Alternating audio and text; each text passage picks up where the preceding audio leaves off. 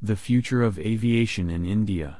Readers of India News on eTurbo News are surely aware that India is trying to convey the exciting things happening on the aviation field in the country. This update is part of that effort. Soon to be flying in the blue skies will be Akasa Air, which incidentally means the sky. This is a venture promoted by investor Rakesh Jhunjhunwala, who has just received the Vital Air Operator Certificate to fly. Akasa has some big names on board including Vinay Dubey and Aditya Ghosh, who have played important roles to see the rise of the aviation sector in India. This is the fifth carrier in the low budget category to add to capacity, which is so vital for a growing economy.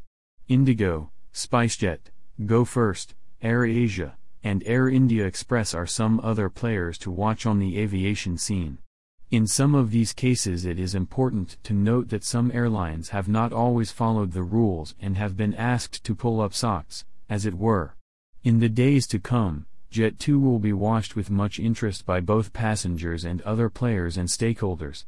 Once the blue eyed of the industry, Jet2 fell into bad financial days, and its revival with funding will be continued to be watched with great interest. Of course, Air India, freshly in new hands of the famed Tata's family, will remain on the radar for everyone involved, even as the top management still finds itself sorting through the many issues facing the airline.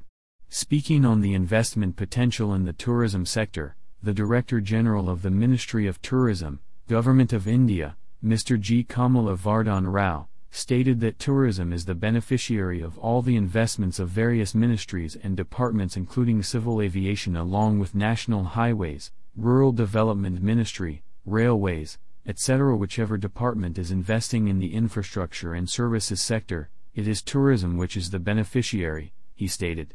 More news about India.